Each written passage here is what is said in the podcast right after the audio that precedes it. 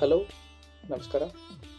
Unscripted ಸ್ಟೋರೀಸ್ನ ಮೂರನೇ ಎಪಿಸೋಡ್ಗೆ ಸ್ವಾಗತ. ಕಳೆದ ಎಪಿಸೋಡ್ನಲ್ಲಿ ಕೋವಿಡ್ ಡೇಟಾ ಅದರ ಪ್ರೆಸೆಂಟೇಷನ್ಸ್ ಮತ್ತು ಯಾವ ರೀತಿ ಅಂಡರ್ ರಿಪೋರ್ಟಿಂಗ್ ಆಗ್ತಾ ಇದೆ ಮತ್ತು ಬೆಂಗಳೂರಿನ ಸ್ಥಿತಿ ಬಗ್ಗೆ ಕೆಲವುದನ್ನು ನೋಡಿದ್ವಿ. ಮೂರನೇ ಎಪಿಸೋಡಲ್ಲಿ ನಾನು ಯಾವ ವಿಷಯ ನಿಮ್ಮ ಹತ್ರ ಹಂಚ್ಕೋಬೇಕು ಅಂತ ರಿಸರ್ಚ್ ಮಾಡ್ತಿರ್ಬೇಕಾದ್ರೆ ಒಂದು ಸಂಸ್ಥೆ ಬಗ್ಗೆ ಹೇಳಬೇಕು ಅಂತ ತುಂಬ ಅನಿಸ್ತು. ಆ ಸಂಸ್ಥೆ ಯಾವುದು? ಯಾಕಷ್ಟು ಅದು ಮಹತ್ವ ಇದೆ? ಅಥವಾ ಆ ಸಂಸ್ಥೆ ಬಗ್ಗೆ ತಿಳ್ಕೊಂಡ್ರೆ ನಮಗೇನು ಉಪಯೋಗ? ಮತ್ತು ಆ ಸಂಸ್ಥೆ ಇನ್ನೂ ಕೂಡ ನಮ್ಮೊಂದಿಗೆ ಕಳೆದ ನೂರು ವರ್ಷಗಳಿಂದ ಇದೆ. ಆ ಸಂಸ್ಥೆ ಬಗ್ಗೆ ಹಲವಾರು ಗೊತ್ತಿರುವ ಮತ್ತು ಗೊತ್ತಿರದ ವಿಷಯಗಳನ್ನ ನಿಮ್ಮೊಂದಿಗೆ ಹಂಚ್ಕೋಬೇಕು ಅಂತ ಈ ಎಪಿಸೋಡ್ ನಾ ಮಾಡ್ತಾ ಇದ್ದೀನಿ. ಈ ಯಾವ ಸಂಸ್ಥೆ ಬಗ್ಗೆ ನಾನು ಇವತ್ತು ನಿಮ್ಗೆ ಹೇಳಕ್ಕೆ ಹೊರಟಿದ್ದೀನಿ ಆ ಸಂಸ್ಥೆ ಹೆಸರು ಮತ್ತು ಅದು ಹೇಗೆ ಶುರುವಾಯಿತು, ಅದರ ಇಂಪ್ಯಾಕ್ಟ್ ಏನು, ಅದೆಲ್ಲ ತಿಳ್ಕೊಳ್ಳೋಕ್ಕಿಂತ ಮುಂಚೆ ಒಂದು ಸ್ವಲ್ಪ ಇತಿಹಾಸ ಪುಟಗಳನ್ನು ಹಿಂದೆ ತಿರುವು ಹಾಕಿ ಸ್ವಲ್ಪ ಹಿಂದೆ ಹೋಗೋಣ. ಹದಿನೇಳನೇ ಶತಮಾನ, ಹದಿನೆಂಟನೇ ಶತಮಾನ, ಹತ್ತೊಂಬತ್ತನೇ ಶತಮಾನಗಳಲ್ಲಿ ಏನೇನು ಕೆಲವು ಐತಿಹಾಸಿಕ ಘಟನೆಗಳು ನಡೀತು, ಆ ಘಟನೆಗಳು ಹೇಗೆ ಈ ಸಂಸ್ಥೆ ಹುಟ್ಕೊಳ್ಳೋದ್ರಲ್ಲಿ ಒಂದು ಪ್ರೇರೇಪಣೆ ಆಯಿತು, ಒಂದು ಮೋಟಿವೇಶನ್ ಆಯಿತು. ಮತ್ತು ಆ ಕಾಲದಲ್ಲಿದ್ದ ಥಿಂಕರ್ಸ್ಗೆ ಹೇಗೆ ಆ ಘಟನೆಗಳು ಹಿಸ್ಟಾರಿಕಲ್ ಇವೆಂಟ್ಸ್ ಅವ್ರಿಗೆ ಇನ್ಸ್ಪೈರ್ ಆಯಿತು ಈ ಒಂದು ಸಂಸ್ಥೆನ ಓಪನ್ ಮಾಡೋಕ್ಕೆ. ಕರ್ನಾಟಕ, ಕನ್ನಡ, ಕರ್ನಾಟಕ ಸಾಮ್ರಾಜ್ಯ ಅಂದ ತಕ್ಷಣ ನಮಗೆ ಒಂದು ಸತಿ ತಲೆಯಲ್ಲಿ ಬರೋದು ವಿಜಯನಗರ ಮಹಾಸಂಸ್ಥಾನ. ವಿಜಯನಗರ ಎಂಪೈರ್ ಅಂದ ತಕ್ಷಣವೇ ನಮಗೆ ಕಣ್ಮುಂದೆ ಬಹಳಷ್ಟು ವಿಷಯಗಳು ಬರುತ್ತೆ. ಕೃಷ್ಣದೇವರಾಯ, ಆ ಮುತ್ತು ರತ್ನಗಳು ಮಾರ್ತಾ ಇದ್ದ ಮಾರುಕಟ್ಟೆ, ಕಲ್ಲಿನ ರಥ, ಹಂಪೆ, ಮತ್ತು ಅವನ ದಿಗ್ವಿಜಯಗಳು, ಇಡೀ ದಕ್ಷಿಣ ಭಾರತವನ್ನು ಆಳ್ತಾ ಇದ್ದಿದ್ದ ಒಂದು ಸಂಸ್ಥಾನ. ಸೊ ಹೀಗೆ ಎಷ್ಟೊಂದು ವಿಷಯಗಳು ವಿಜಯನಗರ ಅಂದ ತಕ್ಷಣ ನಮ್ಮ ಕಲ್ಪನೆಗೆ ಬರುತ್ತೆ. ಮತ್ತು ನಮ್ಮ ಕನ್ನಡ ಸಾಮ್ರಾಜ್ಯಗಳಲ್ಲಿ ಒಂಥರ ಫ್ಯಾಸಿನೇಟಿಂಗ್ ಸಬ್ಜೆಕ್ಟ್ ಕೂಡ ಇದು. ಹೀಗೆ ವಿಜಯನಗರ ಪೀಕಲ್ಲಿದ್ದಾಗ ಆಲ್ಮೋಸ್ಟ್ ಸೌತ್ ಇಂಡಿಯಾ ಇಡೀ ವಿಜಯನಗರ ಎಂಪೈರ್ದು ಕ್ಷೇತ್ರ ಆಗಿತ್ತು. ಹೀಗೆ ಆಗ್ತಾ ಇರಬೇಕಾದ್ರೆ ಒಂದು ದುರದೃಷ್ಟ ಸಂಗತಿ ನಡೆಯುತ್ತೆ. ಅದೇ ಕೃಷ್ಣದೇವರಾಯ ನಿಧನ ಹೊಂದ್ತಾರೆ. ಸೊ ಕೃಷ್ಣದೇವರಾಯರು ಸತ್ತ ಮೇಲೆ ಅಳಿಯ ರಾಮರಾಯ ಸಂಸ್ಥಾನ ನಡೆಸ್ತಾ ಇರ್ತಾರೆ. ಅವರು ಕೂಡ ಬೇರೆ ಬೇರೆ ಸುಲ್ತಾನರ ಒಂದು ಸಂಚಿನಿಂದ ರಕ್ಕಸಗಿ ತಂಗಡಿಗೆಯಲ್ಲಿ ನಡೆದ ಒಂದು ಯುದ್ಧದಲ್ಲಿ ಅಳಿಯ ರಾಮರಾಯ್ ಕೂಡ ನಿಧನ ಹೊಂದ್ತಾರೆ.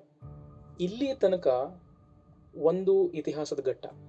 ರಕ್ಕಸಗಿ ತಂಗಡಿಗಿ ಆ ಏನು ಯುದ್ಧ ಇದೆ, ಆ ಯುದ್ಧ ಆದಮೇಲೆ ಹಲವಾರು ವಿಷಯಗಳು ಚೇಂಜ್ ಆಗೋಯ್ತು ಕರ್ನಾಟಕದಲ್ಲಿ. ಇತಿಹಾಸಕಾರರು ಹೇಳೋ ಪ್ರಕಾರ ಈ ರಕ್ಕಸ ತಂಗಡಿಗಿ ಬ್ಯಾಟಲ್ ಏನಿದೆ it is one of the defining moment of Karnataka's history ಯಾಕೆ ಅಂತ ನಾನು ಮುಂದೆ ಹೇಳ್ತೀನಿ.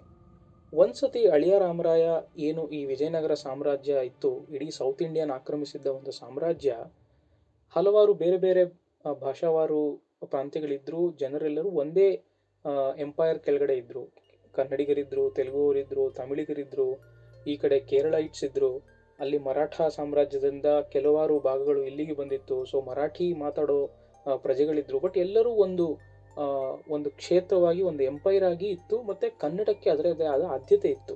ಹೀಗಿರಬೇಕಾದ್ರೆ, ಹಳೆಯ ರಾಮರಾಯರು ಸತ್ತೋದ್ಮೇಲೆ ಏನಾಗುತ್ತೆ? ನಮಗೆಲ್ಲ ಗೊತ್ತಿರೋ ಹಾಗೆ ಹಂಪೆ ಮೇಲೆ ಆಕ್ರಮಣ ಆಗುತ್ತೆ. ನಾವು ಯಾವುದ್ರ ಮೇಲೆ ಫೋಕಸ್ ಮಾಡಬೇಕು ಅಂದರೆ, ಅದಾದಮೇಲೆ ಹೇಗೆ Karnataka major parts of Karnataka which was ruled by Vijayanagara as a one cohesive state one state ಆಗಿದ್ದಿದ್ದು ಸಡನ್ನಾಗಿ ಸ್ಪ್ಲಿಟ್ ಆಗೋಯ್ತು.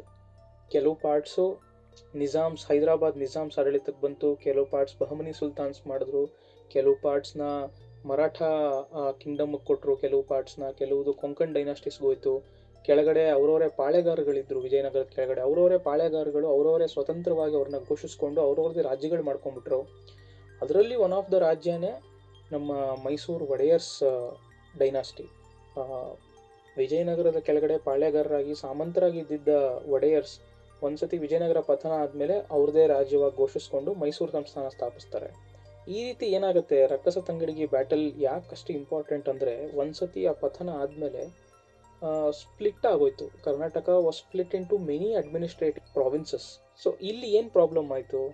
ಇಲ್ಲಿ ಮೇಜರ್ ಪ್ರಾಬ್ಲಮ್ ಬಂದಿದ್ದು the history the literature the arts the language Kannada ಏನು ಮೇಜರ್ ಪಾರ್ಟ್ ಪಾಪ್ಯುಲೇಷನ್ ಮಾಡ್ತಾ ಇದ್ದಿದ್ದ provinces ಏನೇನಿತ್ತು, ಇದೆಲ್ಲ ವಿಂಗಡಣೆ ಆಗೋಯಿತು. ಕೆಲವರು ಮರಾಠಿ ಸ್ಪೀಕಿಂಗ್ ರಾಜರ ಕೆಳಗಡೆ ಬಂದರು, ಕೆಲವರು ಉರ್ದು ಸ್ಪೀಕಿಂಗ್ ಪರ್ಷಿಯನ್ ಸ್ಪೀಕಿಂಗ್ ರಾಜರ ಕೆಳಗಡೆ ಬಂದರು. ಇನ್ನು ಕೆಲವಾರು ಪಾರ್ಟ್ಗಳು ಬ್ರಿಟಿಷರ ಕೈಲೇ ಇತ್ತು ಬಟ್ ಅವ್ರೇನು ಅಷ್ಟು ಕನ್ನಡ ಅಥವಾ ಕನ್ನಡ ಲಿಟ್ರೇಚರ್ ಹಿಸ್ಟ್ರಿ ಬಗ್ಗೆ ಅಷ್ಟು ತಲೆ ಕೆಡಿಸ್ಕೋತಾ ಇರಲಿಲ್ಲ ಬಿಕಾಸ್ ಅವ್ರ ಇಂಟೆನ್ಷನ್ಸೇ ಬೇರೆ ಇತ್ತು. ಸೊ ಒನ್ ಸ್ಟೇಟ್ ಆಗಿದ್ದಿದ್ದ, ಒಂದು ದೊಡ್ಡ ಸಾಮ್ರಾಜ್ಯವಾಗಿದ್ದಿದ್ದ ಕರ್ನಾಟಕ, ವಿಜಯನಗರ ಪತನ ನಂತರ ಛಿದ್ರ ಆಯಿತು, ಒಂದು ಮಟ್ಟಿಗೆ. ಸೊ ಇದು ಒಂದು ಮೇಜರ್ ಘಟ್ಟ ನಮ್ಮ ಹಿಸ್ಟ್ರಿಲಿ ಎರಡನೇ ಘಟ್ಟ ಬರುತ್ತೆ. ಇದೇ ರೀತಿ ಹದಿನಾರನೇ ಶತಮಾನ, ಹದಿನೇಳನೇ ಶತಮಾನ ಅರ್ಧದವರೆಗೂ ಈ ಥರ ಇದ್ದಿದ್ದು ಹೈದರ್ ಅಲಿ ಪವರಿಗೆ ಬರ್ತಾನೆ. ಹೈದರ್ ಅಲಿ ಮೈಸೂರು ಸಂಸ್ಥಾನದಲ್ಲಿ ಹಲವಾರು ಪೊಸಿಷನ್ಸ್ ಆರ್ಮಿ ಕಮಾಂಡರು ಏನೇನೋ ಆಗಿ ಕೊನೆಗೆ ಮೈಸೂರು ಒಡೆಯರ್ಸ್ ಒಂದು ಪಾಯಿಂಟಲ್ಲಿ ವೀಕ್ ಆದಾಗ ಆ ಸಿಂಹಾಸನನ ಅವನು ತಗೋತಾನೆ. ಸೊ ಮೈಸೂರು ನವಾಬ್. ಮೈಸೂರು ಸುಲ್ತಾನಾಗಿ ಅವನೇ ಘೋಷಿಸ್ಕೊಂಡು ಅವನು ಮೈಸೂರು ಕಿಂಗ್ಡಮ್ನ ರೂಲ್ ಮಾಡೋಕ್ಕೆ ಸ್ಟಾರ್ಟ್ ಮಾಡ್ತಾನೆ. So Hyder Ali one of the good things ಏನು ಮಾಡ್ದ ಅಂದರೆ ಸೊ ಯಾವ್ದ್ಯಾವುದು ಮುಂಚೆ ಕರ್ನಾಟಕ ಅಥವಾ ಕನ್ನಡ ಸ್ಪೀಕಿಂಗ್ ಪಾಪ್ಯುಲೇಷನ್ ಇದ್ದಿದ್ದು ಪ್ರಾವಿನ್ಸಸ್ ಇತ್ತು, ಅದನ್ನೆಲ್ಲದನ್ನೂ ಅವನು ಆಕ್ರಮಣ ಮಾಡ್ಕೊಳ್ತಾ ಬಂದ. ಅದೆಲ್ಲದನ್ನು ಅವನು ಕಂಟ್ರೋಲಿಗೆ ತಗೊಂಡ. ಹೈದರಾಲಿ ವಾಪಸ್ ಆಕ್ರಮಣ ಮಾಡಿ, ವಾಪಸ್ ಗೆದ್ದ ಪ್ರಾವಿನ್ಸಸ್ನೆಲ್ಲ ನಾವು ಇವಾಗ ಮ್ಯಾಪಲ್ಲಿ ನೋಡಿದ್ರೆ ಇವಾಗಿನ ಕರ್ನಾಟಕ ಏನಿದೆ, ಅದು ಪ್ಲಸ್ ಇನ್ನೂ ಉಳಿದ ಎಷ್ಟೊಂದು ಮಹಾರಾಷ್ಟ್ರ ಪಾರ್ಟ್ಸು ಈ ಕಡೆ ಆಂಧ್ರ ಪ್ರದೇಶ್ ಪಾರ್ಟ್ಸು ಕೆಳಗಡೆ ತಮಿಳುನಾಡು, ಕೇರಳ, ಇದಿಷ್ಟನ್ನು ಅವ್ನು ಕ್ಯಾಪ್ಚರ್ ಮಾಡಿ ಒಂದು ಕರ್ನಾಟಕ ಮೈಸೂರು ಸ್ಟೇಟ್ ಅಂತ ಅವ್ನು ರೂಲ್ ಮಾಡ್ತಾ ಇದ್ದ. ಜೊತೆಗೆ ಅಡ್ಮಿನಿಸ್ಟ್ರೇಷನ್ ಹೆಲ್ಪ್ ಆಗಲಿ ಅಂದ್ಬಿಟ್ಟು ಇದೆಲ್ಲದನ್ನು ಒನ್ ಸೆವೆಂಟಿ ಫೈವ್ ನೂರ ಎಪ್ಪತ್ತೈದು ತಾಲೂಕುಗಳಾಗಿ ವಿಂಗಡಣೆ ಮಾಡಿ ಅಡ್ಮಿನಿಸ್ಟ್ರೇಷನ್ ಈಸಿ ಆಗಲಿ ಅಂತ. ಸೊ ಇಲ್ಲಿ ಒಂದು ಕನ್ನಡ ಸ್ಪೀಕಿಂಗ್ ಮತ್ತು ಒಂದೇ ತರಹ ಲಿಟ್ರೇಚರ್ ಹಿಸ್ಟ್ರಿ ಕಲ್ಚರ್ ಇರೋ ಒಂದೇ ಆರ್ಡ್ ಪಾಪ್ಯುಲೇಷನ್ ಏನಿದೆ ಅದೆಲ್ಲ ತಿರ್ಗಾ ಸ್ವಲ್ಪ ಒಂದು ಮಟ್ಟಿಗೆ ಒಂದಾಯಿತು. ಹೈದರಾಲಿ ಕೆಳಗಡೆ ಇದ್ದ ಪ್ರಾವಿನ್ಸಸ್ಸಲ್ಲಿ ಕನ್ನಡ ಅಷ್ಟು ಮಟ್ಟಿಗೆ ಬೆಳೆಯೋಕ್ಕೆ ಅವಕಾಶ ಸಿಗಲಿಲ್ಲ. ಯಾಕೆಂದರೆ ಇದು ಕೆಲವಾರು ಸತಿ ಏನಾಗ್ತಾ ಇತ್ತು, ಈ ಬಾರ್ಡರ್ ಡಿಸ್ಟ್ರಿಕ್ಟ್ಸ್ ಏನೇನಿದೆ, ಅಲ್ಲೆಲ್ಲ ಅದು ಕೆಲವೊಂದು ಸತಿ ಯುದ್ಧ ಸೋತು, ಮರಾಠಿಗರಿಗೆ ಹೋಗೋದು, ಕೆಲವು ಸತಿ ಹೈದರಾಲಿಗೆ ಬರೋದು ಇನ್ನು ಕೆಲವು ಸತಿ ಬ್ರಿಟಿಷ್ಗೆ ಹೋಗೋದು, ಇನ್ನೊಂದು ಸತಿ ಈ ಕಡೆ ನಿಜಾಮ್ಸ್ಗೆ ಹೋಗೋದು. ಸೊ ಈ ಥರ ಆನ್ ಆ್ಯಂಡ್ ಆಫ್ ರೂಲಿಂಗ್ ಬರೋದು, ಬಂದಿರೋದ್ರಿಂದ ಕನ್ನಡ ಅನ್ನೋದು ಏನು ಒಂದು ಅಡ್ಮಿನಿಸ್ಟ್ರೇಟಿವ್ ಲ್ಯಾಂಗ್ವೇಜ್ ಆಗಿ ಲಾಂಗ್ ಟರ್ಮ್ ಆಗಿ ಉಳಿಯೋಕ್ಕಾಗಲಿಲ್ಲ. ಈಗ ಬೇರೆ ಪ್ರಾವಿನ್ಸಸ್ ಕಂಪೇರ್ ಮಾಡಿದ್ರೆ ಈಗ for example Maharashtra. So ಮಹಾರಾಷ್ಟ್ರಲ್ಲಿ for the major part of their history Marathi ಕಿಂಗ್ಸೇನೆ rule ಮಾಡಿದ್ದಾರೆ and major part of it administration was in Marathi. So Marathi ಆ ಚೈನ್ ಲಿಂಕ್ ಬಿಟ್ಟೇ ಹೋಗಲಿಲ್ಲ. ಅಂದರೆ ಅವರ ಪೂರ್ವ ಇತಿಹಾಸ ಮತ್ತು ಬೆಳ್ಕೊಂಡು ಬಂದಿದ್ದು ಬಿಟ್ಟೇ ಹೋಗಲಿಲ್ಲ ಲಿಂಕ್ ಬಟ್ ಕನ್ನಡಿಗರಿಗೆ, ಕನ್ನಡ ಪಾಪ್ಯುಲೇಷನ್ಗೆ ಆ ಚೈನ್ ಲಿಂಕ್ ಬಿಟ್ಟೋಯ್ತು.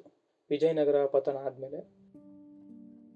ಆಮೇಲೆ ಈ ಹೈದರಾಲಿ ಕಾಲದಲ್ಲೂ ಇವಾಗ ಒಂದು ಗೂಡಿದ್ರು ಕೂಡ ಆಸ್ ಅ ಸ್ಟೇಟ್ ಒಂದೇ ಆಗಿದ್ರು ಕೂಡ ಆನ್ ಆ್ಯಂಡ್ ಆಫ್ ಅಂದರೆ ಕರೆಕ್ಟಾಗಿ ಭಾಷೆ ಮತ್ತು ಆ ಲಿಟ್ರೇಚರ್ ಕಲ್ಚರ್ ಅಷ್ಟು ಇಂಪ್ರೂವ್ ಆಗಲಿಲ್ಲ, ಸಾಧ್ಯ ಆಗಲಿಲ್ಲ. ಹೈದರಾಲಿ ಮರಣ ಹೊಂತಾನೆ ನೆಕ್ಸ್ಟ್ ಆದಮೇಲೆ ಬರೋದು ನಮ್ಗೆ ಗೊತ್ತಿರೋಂಗೆ ಟಿಪ್ಪು ಸುಲ್ತಾನ್. ಟಿಪ್ಪು ಸುಲ್ತಾನ್ ಸೇಮ್ ಹೈದರಾಲಿ ಏನೇನು ಮಾಡಿದ್ದ ಅದನ್ನೆಲ್ಲ ಕಂಟಿನ್ಯೂ ಮಾಡ್ತಾನೆ. ಟಿಪ್ಪು ಸುಲ್ತಾನ್ ಮತ್ತು ಹೈದರಾಲಿ ಎಷ್ಟೊಂದು ಬ್ಯಾಟಲ್ಸ್ನ ಫೈಟ್ ಮಾಡ್ತಾರೆ ಆಂಗ್ಲೋ ಮೈಸೂರು ವಾರ್ಸು ಕೊನೆಗೆ ಫೋರ್ತ್ ಆಂಗ್ಲೋ ಮೈಸೂರು ವಾರ್ ನಡಿಬೇಕಾದ್ರೆ Tipu ಸುಲ್ತಾನನ್ನು on fourth May seventeen ninety nine Tipu ಸುಲ್ತಾನನ್ನು ಸಾಯಿಸ್ತಾರೆ. So this is again one of the major events in Karnataka history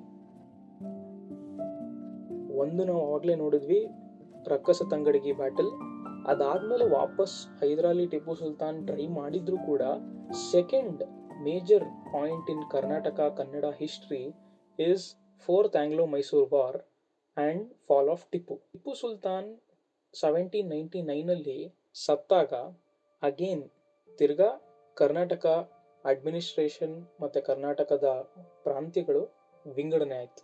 ಈ ಸತಿ ತುಂಬ ಜನ, ತುಂಬ ಪ್ರಾವಿನ್ಸಸ್ನ ತುಂಬ ಪ್ರಾಂತ್ಯಗಳನ್ನ ಅವ್ರವ್ರವ್ರವರೇ ಸ್ವಂತವಾಗಿ ಮಾಡಿಕೊಂಡ್ರು. ಯಾಕೆಂದರೆ ಕೆಲವಾರು ಜನ ಬ್ರಿಟಿಷರಿಗೆ ಹೆಲ್ಪ್ ಮಾಡಿದ್ರು, ಟಿಪ್ಪುನ್ ಸೋಲ್ಸೋಕ್ಕೆ. ಸೊ ಅವ್ರಿಗೆ ಬ್ರಿಟಿಷ್ ಅವರು ವಾಪಸ್ ಪ್ರಾಮಿಸ್ ಮಾಡಿದ್ರು, ಈ ಥರ ಗೆದ್ದರೆ ನಿಮಗೆ ನಿಮ್ಗೊಂದು ಸ್ಟೇಟ್ ಕೊಡ್ತೀವಿ ಪ್ರಾವಿನ್ಸ್ ಕೊಡ್ತೀವಿ, ನೀವೇ ಅದಕ್ಕೆ ರಾಜರು ಅಂತ.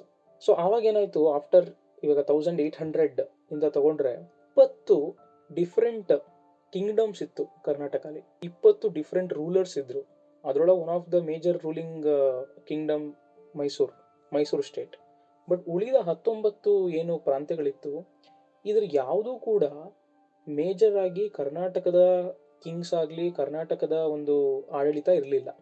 ಉತ್ತರ ಕರ್ನಾಟಕ ಭಾಗ ಏನಿತ್ತು, ಅದರಲ್ಲಿ ಮುಖ್ಯವಾಗಿ ಮರಾಠಿ ರೂಲರ್ಸ್ ಏನಿದ್ರು ಸೌತ್ ಮರಾಠ ಕಿಂಗ್ಡಮ್ ಅಂತಿತ್ತು, ಅವ್ರದ್ದು ಆಳ್ವಿಕೆ ಇತ್ತು, ಮತ್ತು ಅವರಿಗೆ ಅಲಿಜೆನ್ಸ್ ಅಂದರೆ ಅವ್ರನ್ನ ದೊರೆಗಳಾಗಿ ಒಪ್ಕೊಂಡಿದ್ದ ಕೆಲವು ಸಾಮಂತ ದೊರೆಗಳ ಆಡಳಿತ ಇತ್ತು.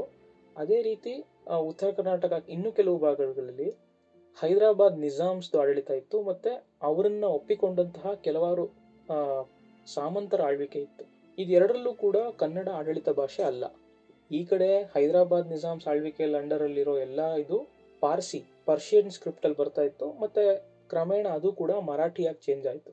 ಸೊ ಈಗ ಏನಾಯಿತು ಮೇಜರ್ ಪಾರ್ಟ್ ಆಫ್ ಕರ್ನಾಟಕ ಮತ್ತು ಕನ್ನಡ ಪೀಪಲ್ ಎಲ್ಲೆಲ್ಲಿದ್ದರು ಅಲ್ಲೆಲ್ಲ ಈಗ ಆಡಳಿತ ಭಾಷೆ ಮತ್ತು ಪಬ್ಲಿಕೇಶನ್ಸು ಮೇಜರ್ ಆಗಿ ಎಲ್ಲ ಕೂಡ ಮರಾಠಿ ಇನ್ಫ್ಲೂಯೆನ್ಸ್ಡ್ ಕನ್ನಡಕ್ಕೆ ಒಂದು ಅಸ್ತಿತ್ವ ತುಂಬ ಕಮ್ಮಿ ಆಗೋಗಿತ್ತು. ಮೈಸೂರು ರಾಜ್ಯ ಏನಿತ್ತು, ಮೈಸೂರು ಸ್ಟೇಟ್ ಇತ್ತು, ನಮ್ಮ ಕನ್ನಡ ಬೆಳೀತಾ ಇದ್ದಿತ್ತು ಒಂದು ರೀತಿ ಯಾವುದಕ್ಕೆ ಹೋಲಿಸ್ಬೋದು ಅಂದರೆ ಕನ್ನಡ ಎರಡನೇ ದರ್ಜೆ ಲ್ಯಾಂಗ್ವೇಜ್ ಆಗೋಗಿತ್ತು. Second grade language we can call it as a second grade language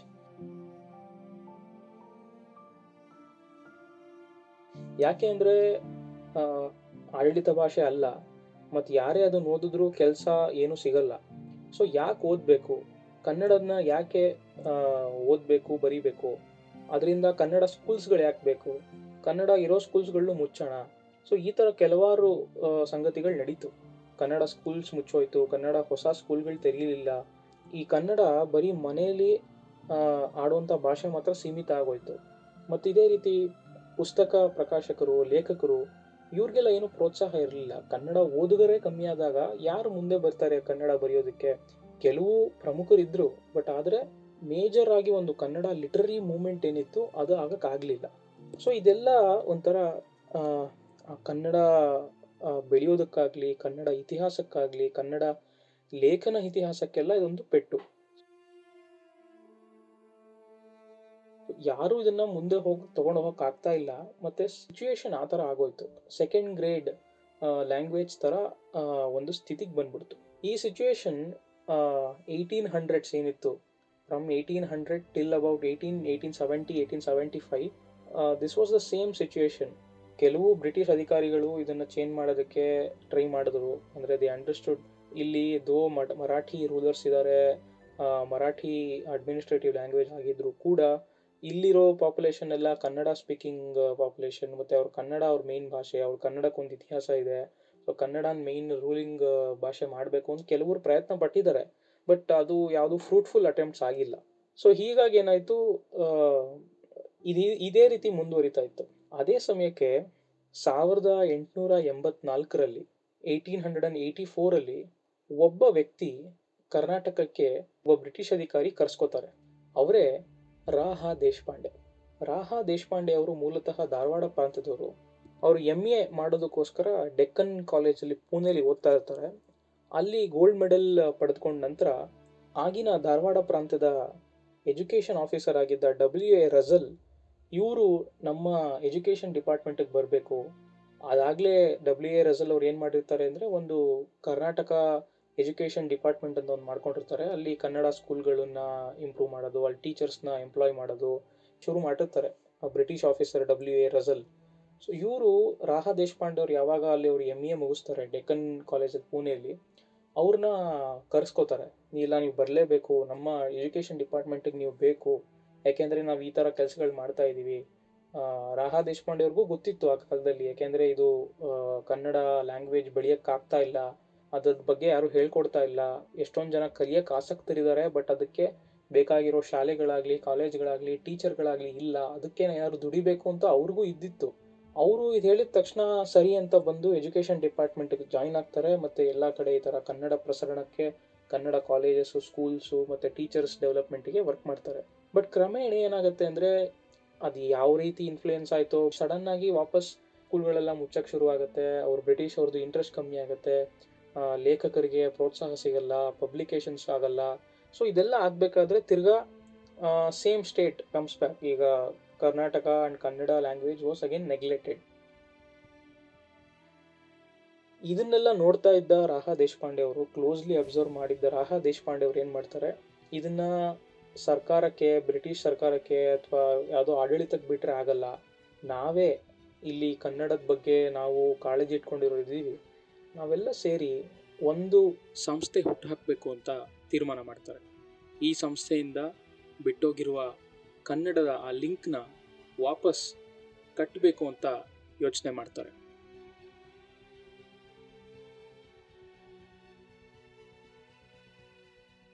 ನಾವೀಗ ಹದಿನಾರು ಹದಿನೇಳು ಶತಮಾನದಲ್ಲಾಗಿದ್ದ ವಿಜಯನಗರದ ಪತನ ಮೈಸೂರು ಕಿಂಗ್ಡಮ್ ಸ್ಟಾರ್ಟ್ ಆಗಿದ್ದು ಮತ್ತು ಹದಿನೆಂಟನೇ ಶತಮಾನದಲ್ಲಾಗಿದ್ದ ಹೈದರಾಲಿ ಟಿಪ್ಪು ಸುಲ್ತಾನ್, ಅವ್ರು ಎಷ್ಟು ಕೊಡುಗೆಗಳನ್ನು ಕೊಟ್ಟರು ಆಮೇಲೆ ಹೆಂಗೆ ಅದು ಛಿದ್ರ ಛಿದ್ರ ಆಯಿತು, ಕನ್ನಡ ಹೆಂಗೆ ಸೆಕೆಂಡ್ ಗ್ರೇಡ್ ಲ್ಯಾಂಗ್ವೇಜ್ ಆಗಿ ಟ್ರೀಟ್ ಆಯಿತು, ಮತ್ತು ಆ ಕರ್ನಾಟಕದ ಹಿಸ್ಟ್ರಿ ಲಿಟ್ರೇಚರ್ ಆರ್ಟ್ಸ್ ಲಿಂಕ್ ಹೆಂಗೆ ಬಿಟ್ಟೋಯ್ತು, ಮತ್ತು ಹೆಂಗೆ ಪ್ರೋತ್ಸಾಹನೇ ಸಿಗಲಿಲ್ಲ ಅಂತ ನೋಡಿದ್ದೀವಿ ಮುಂದಿನ ಎಪಿಸೋಡಲ್ಲಿ ಈ ಸಂಸ್ಥೆ ಯಾವುದು, ಸಂಸ್ಥೆ ಹೇಗೆ ಹುಡ್ಕೋತು, ಇದಕ್ಕೆ ಯಾರ್ಯಾರು ಕಾರಣರಾದರು, ಮತ್ತು ಅದು ಹೇಗೆ ಇಂಪ್ಯಾಕ್ಟ್ ಮಾಡ್ತು ಇದೆಲ್ಲದನ್ನು ನೋಡೋಣ. Thank you